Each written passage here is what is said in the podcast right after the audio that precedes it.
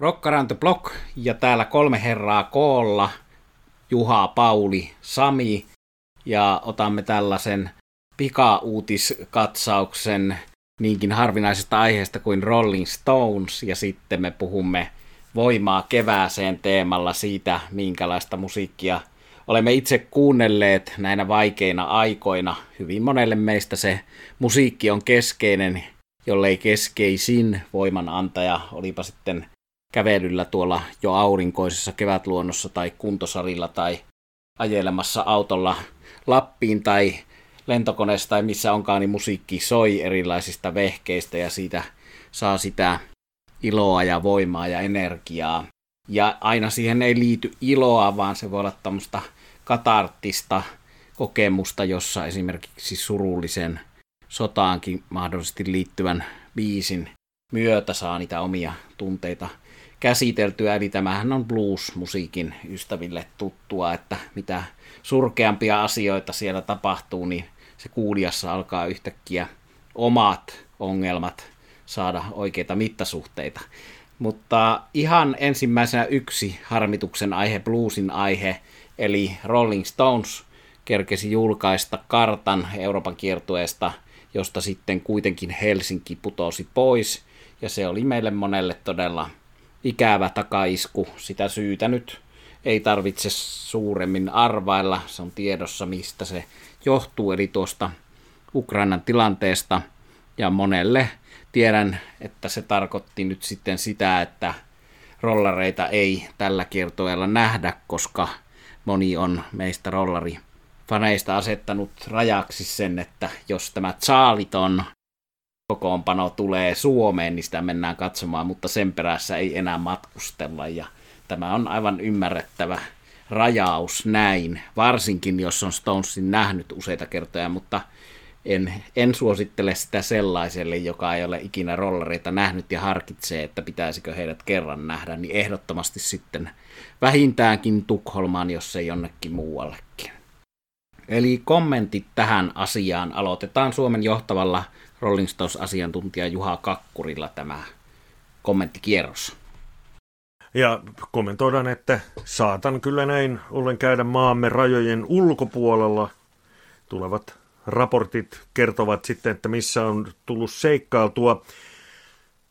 Täkäläiset promottorit eivät oikeasta asiaa kommentoi. Sen tiedän, että jo muutama viikko sitten piti olla jonkun artistin tai yhtyeen ulkomaalaisen sellaisen stadion keikan julkistus. Vielä sitä ei ole kuultu ja se tietysti saattaa sitten liittyä tähän aiheeseen, josta puhumme. Ja mielenkiintoinen muuten sinänsä, että jo pari kuukautta takaperin oli eräässä urheilua käsittelevässä keskustelukerhossa internetin syövereissä sellainen kommentti, että rollareista neuvotellaan, mutta Ukrainan tilanne ratkaisee kaiken. No, mikä se loppupeleissä se syy oli, sitä voidaan arvailla. Jos kalkkiviivoilla Helsinki putosi, niin Saksan Kelsenkirchen tuli sitten kiertue listaan ja vähän päiviä sinksattiin sillä lailla, että jo alun perin mukana ollut Viin siirtyy tuohon Helsingin paikalle.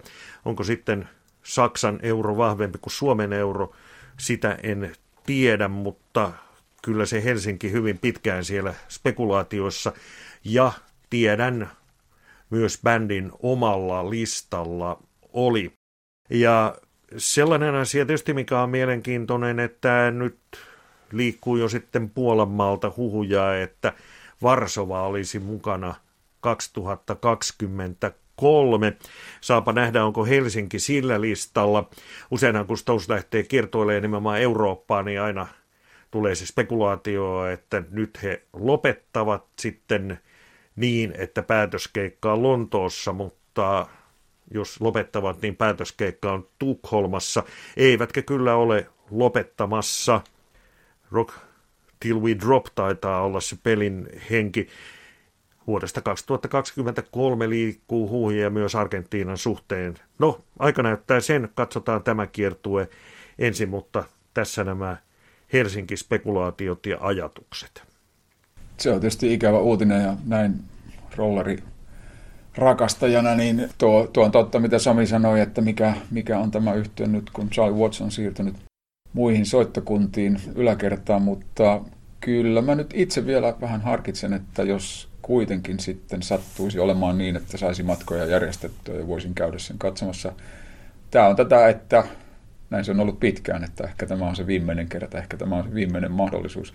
Toistaiseksi on aina tullut uusi mahdollisuus, mutta herrat alkaa olla kyllä jo sen ikäisiä, että no ehkä mä haluaisin nähdä ihan pelkästään sen takia, että mä ihailen tota omistautumista, että kyllähän me kaikki tiedämme, että heidän ei tarvitse enää tehdä tätä, että eiköhän se tunne kiksit siitä, että päästään ja pystytään vielä esiintymään. Mutta seurataan tilannetta ja jos se nyt tänne Helsingin kulmille jostain syystä kuitenkin eksyy tämä yhtyä, niin kyllä mä yritän ainakin päästä sinne vaikka ryömimällä sitten mukaan, mutta katsotaan. Ja ehkä myöhemmin kesän jälkeen tai myöhemmin loppuvuodesta tiedämme enemmän. Ja nämähän ovat rollareiden kaltaisen klassikobändin keikat sellaisia yhteisöllisiä kohtaamisia, heimojen kohtaamisia, jossa ei ole niin suurta väliä sillä, missä kunnossa bändi on, kun siellä juhlistetaan sitä musiikkia ja tavataan tuttuja ja juhlitaan sitä rock'n'rollin ilosanomaa monen muunkin bändin kohdalla tälleen. Ja siinä mielessä tietysti jänniä aikoja, että samaan aikaan kun näitä Euroopasta perutaan tuo Aerosmithin ja Rival Sunsin kiertoja, johon Paulin kanssa olisimme ainakin menneet, niin peruttiin näistä samoista syistä osin koronan, osin tämän Ukraina-asian takia. Nyt sitten kuitenkin tänään tätä äänittäessä Rival Sons on julkaissut Suomen keikan, eli ei ole, he eivät jätä maatamme tästä syystä väliin, eli siellä oli tämä isompi pääesiintyjä Aerosmith siinä asiassa, ja siihenkin liittyy nyt se surullinen tosiseikka, että kitaristi Brad Whitford on jo haastatteluissa todennut, että hän ei usko, että Aerosmith enää koskaan soittaa arkuperäisessä kokoonpanossa livenä, eli osa luovuttaa. Ja sitten meille niin rakas Iron Maiden on myöskin julkistanut uusia Euroopan keikkoja, muun muassa tuolla Riassa, Latviassa on tulossa tätä äänittäessä huomenna perjantaina myyntiin, eli ei kun anteeksi, ylihuomenna perjantaina myyntiin, mutta kuitenkin osa näitä keikkoja säätää vielä tämän tilanteen eläessä, eli Iron Maiden Riassa olisi aivan hyvä mahdollisuus kesänviettoon myöskin. Ja nyt sitten näistä keikka-uutista spekulaatioista voimaa kevääseen biiseihin ja tehdään niin, että samalla äskeisen kierroksen logiikalla, eli Juha, Pauli ja sitten minä kerron viimeisenä oman biisini tähän lähetykseen. Palataan ikään kuin äskeiseen keskusteluun. Toki on kymmeniä ja satoja sellaisia biisejä, joista saa mielettömät kiksit, mutta jos näistä kaikista jotain pitää valita, niin kuitenkin voittajaksi, eikä pelkästään sillä suksen ojennuksen mitalla, vaan muutenkin tulee tietenkin aina se biisi, jolla Rolling Stones aloittaa keikkansa ja kun se Keith Richardsin avausriffi, vaikkei se nyt aina ihan tuubiin menisi, niin kun se lähtee sieltä, pistetään vähän mutkia suoriksi ja karavaani kulkee, niin kyllähän se aina on semmoinen, niin kun nyt lähtee fiilis. Useita hyviä biisejä heillä on ollut avauskappaleena, muun muassa Jumping Jack Flash, joka kyllä sitten ihan tuona studioversiona, toki muutkin, mutta studioversiona tuo Jumping Jack Flash toimii ja se on semmoinen niin kuin energiapommi kaikin tavoin. Se on joskus avausbiisinä ja silloin se on lyhyempi tuollainen, voisi sanoa sitä edessä, single-versio ja keikan loppupuolella se saattaa sitten olla kymmenenkin minuuttia ja päälle, mutta sehän ei haittaa kyllä hyvää riffiä kuuntelee ja Keith Richards on sanonut tuosta biisistä, että se on heidän kappaleistaan sellainen, josta hän löytää aina jotain uutta. Löytävätkö muut, se on sitten toki eri asia, mutta toimii aina. Kappalehan julkaistiin vuonna 1968. Se oli ensimmäinen rollarijulkaisu, jonka tuotti Jimmy Miller. Ja tästähän alkoi sitten sellainen putki tuosta Becker's Banquet-albumista aina Go Jet Soupiin. Jimmy Millerin tuotantoa ja Millerillä oli kyllä iso osuutensa tuottajana siitä, että Stones ikään kuin vähän tuosten psykedeellisten kokeilujen jälkeen palasi sitten hyvinkin suoraan rockiin. Ja tuo kappale oli oikeastaan sellainen, jos toki aikaisemmin oli julkaistu Satisfaction ja niin edelleen, niin tuo kappale oli sitten kuitenkin sellainen tietyssä mielessä niin kuin Rolling Stonesin osalta sellainen riffirokin alkupamaus. Joissain yhteyksissä bändin entinen basisti Bill Wyman on kertonut, että se olisi itse asiassa hänen kappaleensa, eikä hän siitä koskaan saanut rahaa. No, Keith Richards hän ei ole tuota sitten edes kommentoinutkaan, mutta oli siellä nyt sitten sen alkusysäyksen antanut kuka tahansa, niin todella toimiva biisi ja toimii aina. Ja muistan suosikissa oli aikanaan tämmöinen levyraati, jossa sitten muusikot kommentoivat levyjä ja jostain syystä jo vuosi aikaisemmin julkaistu Jumpin Jack Flash oli tuossa heidän levyraadissaan. Ja Remu totesi siitä sitten suunnilleen tähän tapaan tästä biisistä, että katsokaa Mick Jaggeria aina, hänen kaulasuoninsa pullistuvat. Joten kaulasuonia pullistellessa kannattaa tätä biisiä kuunnella. Jumpin Jack Flash rolleriklassikko vuosimallia 68. Ja Pauli, mitäs sulla on sitten kerrottavana? Mikä biisi? Joo, mennään ensin näihin fiiliksiin, koska tota, tämän pitkällisen poissaolon jälkeen aurinko kun on palannut ja tässä lumet alkaa sulaa, niin ainakin mulla olisi normaalisti tässä aika hyvät fiilikset ja, ja tota, hyvin positiivisetkin fiilikset, mutta kuten varmaan monella muullakin, niin tämä kevät on sitten vähän erilainen. Ja tuntuu siltä, että aina kun vähäksi aikaa havahtuu tähän kevääseen tai muihin fiiliksiin, niin sitten on tämmöinen ihme möykky rinnassa ja tulee seurattua uutisia aivan maanisesti, vaikka siellä koskaan ole mitään hyviä uutisia. Mutta kuten totesitte tässä herrat, niin tässäkin tilanteessa musiikista löytyy voimaa ja, ja kyllä se taitaa olla niin, että tämmöisinä raskampina aikoina ne nosteet löytyy näistä vanhoista ja hyväksi havaitusta kappaleista, niin kuin tuossa Juha jo esititkin. Siis näitä olisi vaikka kuinka paljon, mutta, mutta kyllä mä sitten päädyin tähän U2 Prideen, joka on siis hiukan tuorempaa tekoa kuin Jumpin Jack Flash, eli vuodelta 1984 ja U2 The Unforgettable Fire-albumilta. Ja valitettavasti tuon albumin nimikin sopii tähän kevääseen, kun ihmisiä taas tapetaan kasapäin ihan turhaan ja ilmeisesti aivan vääränlaisen ylpeyden takia.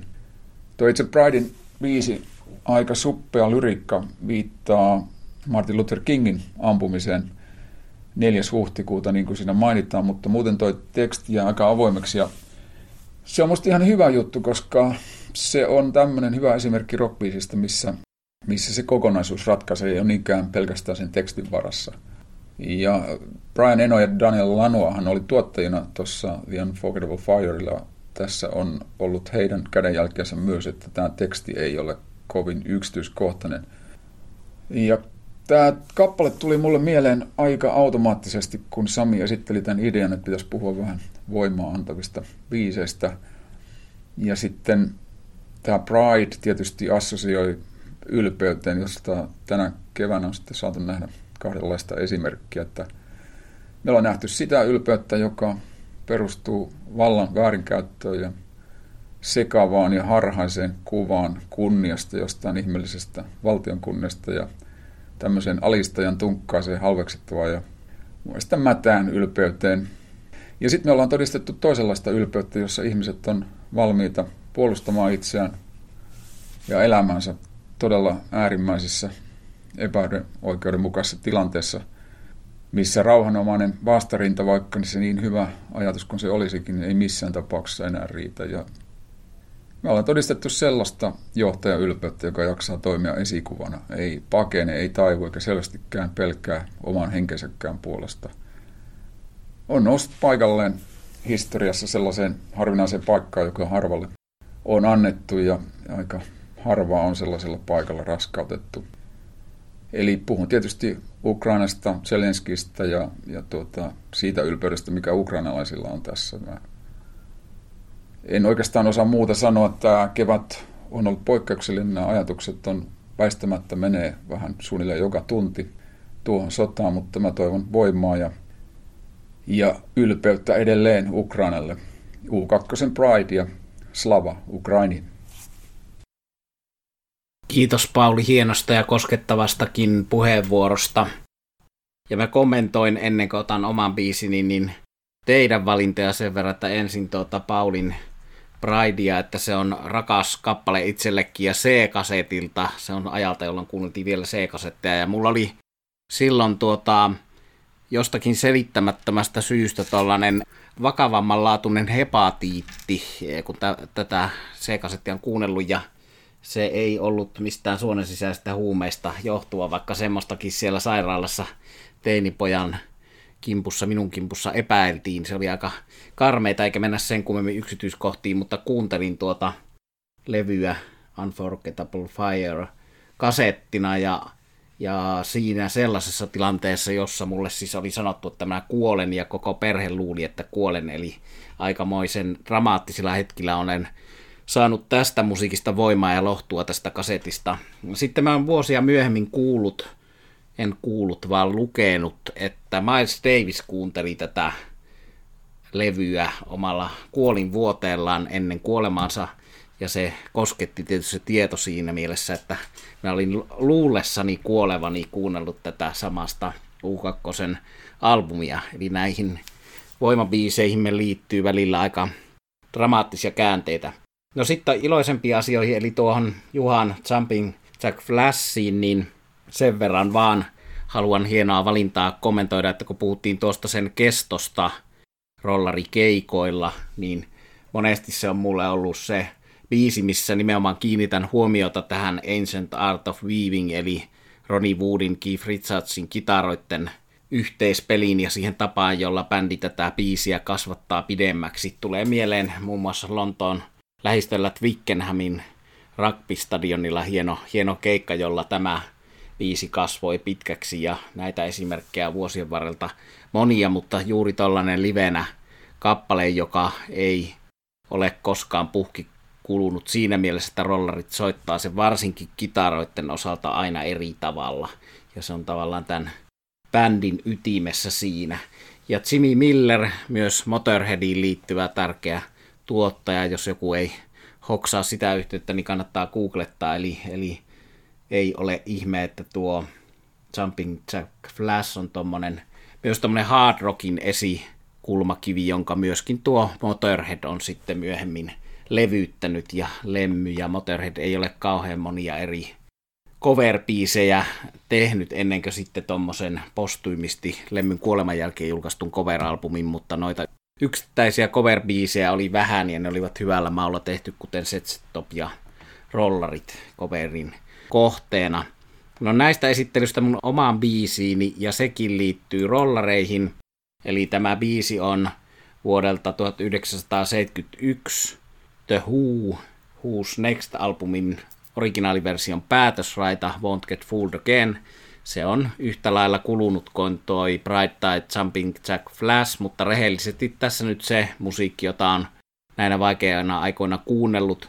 Ja tämä koko Who's Next-albumi on sellainen albumi, joka mulla on vaihdellut silloin, kun mun on pitänyt valita parhaita albumeita näinä aikoina, kun olen ollut toimittaja ja mun mielipiteestäni tai maustani on oltu kiinnostuneita, eli jossakin lehtihaastattelussa esimerkiksi on kysytty, että valitse viisi kaikkien aikojen parasta albumia, niin mulla on siellä ykkös siellä vaihdellut rollareitten Exano Main Street ja tämä The Who'n Who's Next kaikkien aikojen parhaana albumina.